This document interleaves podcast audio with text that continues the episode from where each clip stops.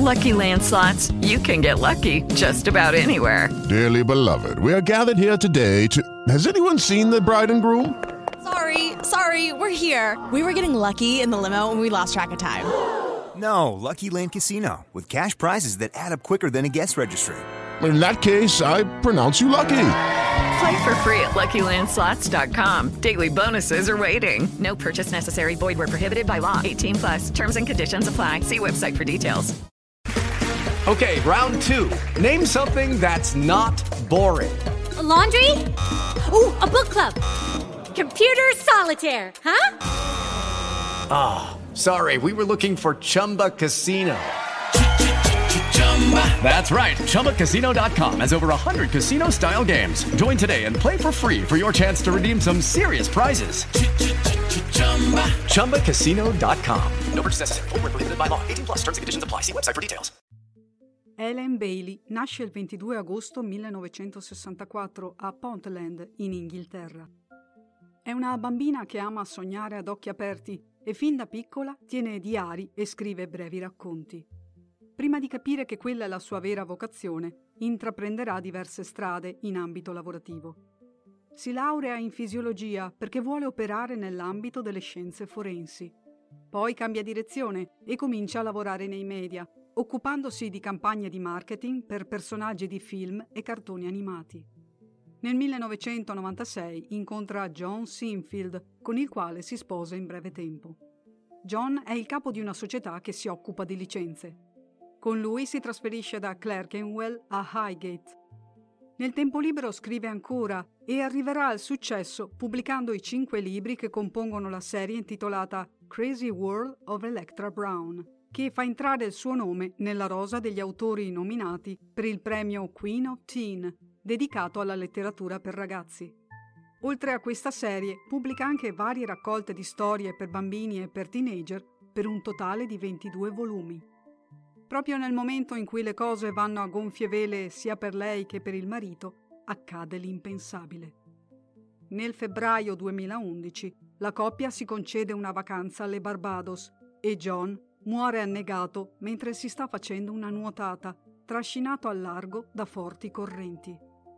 Helen, che è rimasta sulla spiaggia a leggere, non può fare altro che assistere impotente alla morte dell'uomo con cui era sposata da 15 anni sfoga il suo dolore in un blog che nasce solo come diario online, ma che arriva a toccare il cuore di migliaia di persone, e nel successivo suo primo libro Non per ragazzi, basato sul blog, che affronta il delicato tema dell'elaborazione del lutto.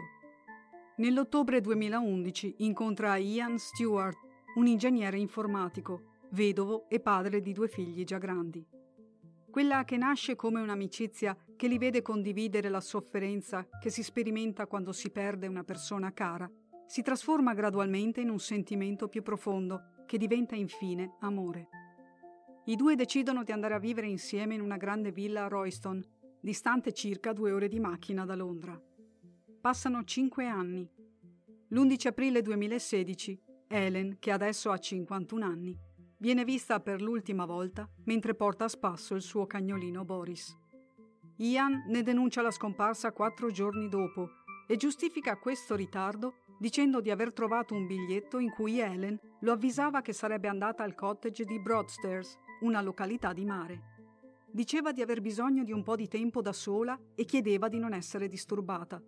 Dopo aver atteso alcuni giorni e aver visto che Helen non si trovava lì, Ian ha allertato la polizia. La famiglia è subito stranita da questa scomparsa. Helen non è il tipo di persona che prende e se ne va senza dire nulla a nessuno, specialmente ai genitori ai quali è molto legata. Si ipotizza che stia attraversando una lieve depressione, visto che è da poco passato l'anniversario dei cinque anni dalla morte di John. Ma non sembra la spiegazione giusta, perché la data che le ricorda la tragedia si presenta ogni anno e lei l'ha sempre affrontata con grande coraggio. Il lutto è stato elaborato correttamente, grazie alla scrittura e al sostegno della famiglia, nonché alla presenza del suo nuovo compagno Ian.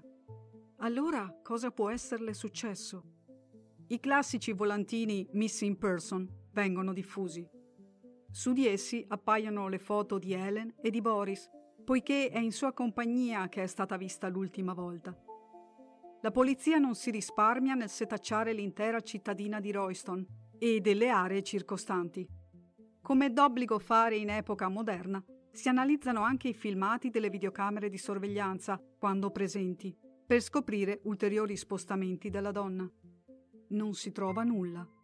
Helen ha portato fuori il cane e poi è sparita. Ian viene dapprima interrogato in casa.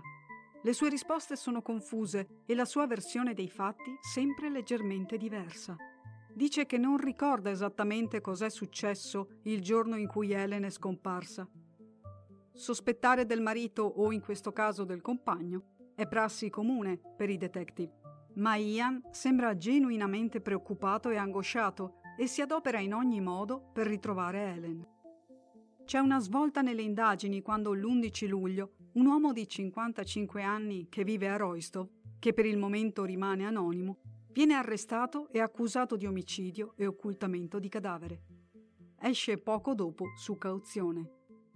Il 15 luglio, esaminando per la terza volta la casa di Helen e Ian, si scopre che esiste una seconda fossa settica sotto il garage, con il coperchio del pozzetto nascosto alla vista dalla jeep di Helen. Ci sono voluti tre mesi e due perquisizioni dell'abitazione prima di trovarla. E non è stato per una brillante intuizione dei detective, ma grazie al commento di un vicino di casa che ha fatto presente che c'era un'altra fossa settica sotto il garage. Dopo averne sollevato il coperchio, è chiaro a tutti che il caso di scomparsa è adesso un caso di omicidio. Nella fossa ci sono i resti di un corpo umano e di un corpo animale. Si tratta di Helen e Boris. Il coperchio della fossa a chiusura ermetica e il contenuto stesso della fossa hanno occultato l'odore dei due corpi in decomposizione. E chi ha parcheggiato la jeep di Helen sopra il coperchio? Ian. Il giorno dopo l'uomo viene arrestato e accusato di omicidio, intralcio alla giustizia e per impedimento di legittima sepoltura di un cadavere. Durante l'interrogatorio che segue, Ian rimane in assoluto silenzio. In ottobre si dichiara non colpevole. Cosa l'ha spinto a uccidere la sua compagna? Era il solo beneficiario del testamento e dell'assicurazione sulla vita di Helen. In base alle analisi effettuate durante l'autopsia, si scopre che Ian l'ha drogata per mesi, facendole assumere a sua insaputa dei sonniferi. Helen si era in effetti lamentata con la propria madre di sentirsi sempre molto stanca e assonnata. Ian ha infine trovato il momento giusto per soffocarla a morte e gettarla nella fossa settica. Si pensa che Boris abbia fatto la stessa triste fine. Ian ha tentato di vendere un appartamento di proprietà di Helen il giorno dopo averla uccisa, raccontando all'acquirente interessato che lei stava poco bene e che l'aveva incaricato di condurre l'affare. Il processo comincia nel gennaio 2017. A parte le testimonianze degli amici di Ian, che lo descrivono come un grande spilorcio, e di quelle dei colleghi di lavoro che lo confermano, si sottolineano altre cose strane fatte da Ian il giorno stesso dell'omicidio e nei giorni immediatamente successivi. Acquisti di biglietti per vari spettacoli, movimenti sul conto corrente in comune, e il cellulare di Helen che si era agganciato al wifi del cottage sul mare, nel quale l'uomo si era recato il giorno dopo aver denunciato la scomparsa. Perché avrebbe dovuto avere il cellulare di Helen con sé? Ha commesso un errore e si è dimenticato di spegnerlo. Tante, troppe prove puntano contro di lui, se mai fossero necessarie, visto che il cadavere è stato trovato sotto la casa dove abitava con la vittima. Eppure Ian tira fuori un fantasioso asso dalla manica e afferma che Helen, assieme a Boris, erano stati rapiti da due uomini che poi avevano finito con l'ucciderli, nascondendone i cadaveri sotto il garage per far ricadere la colpa su di lui.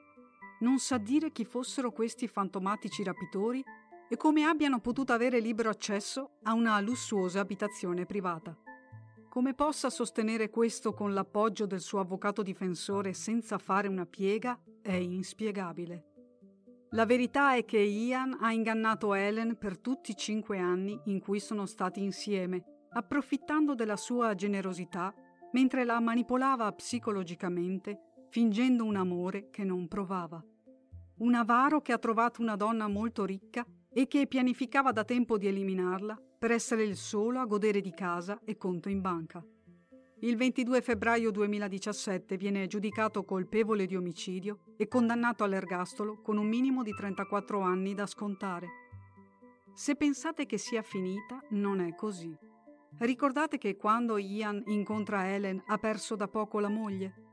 Ebbene, dopo la fine del processo, la polizia comincia a indagare sul decesso della ex moglie, Diane, morta in circostanze poco chiare.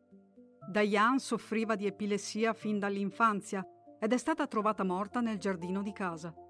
Data la sua storia medica, si è concluso che avesse avuto un attacco epilettico particolarmente forte, che l'aveva uccisa.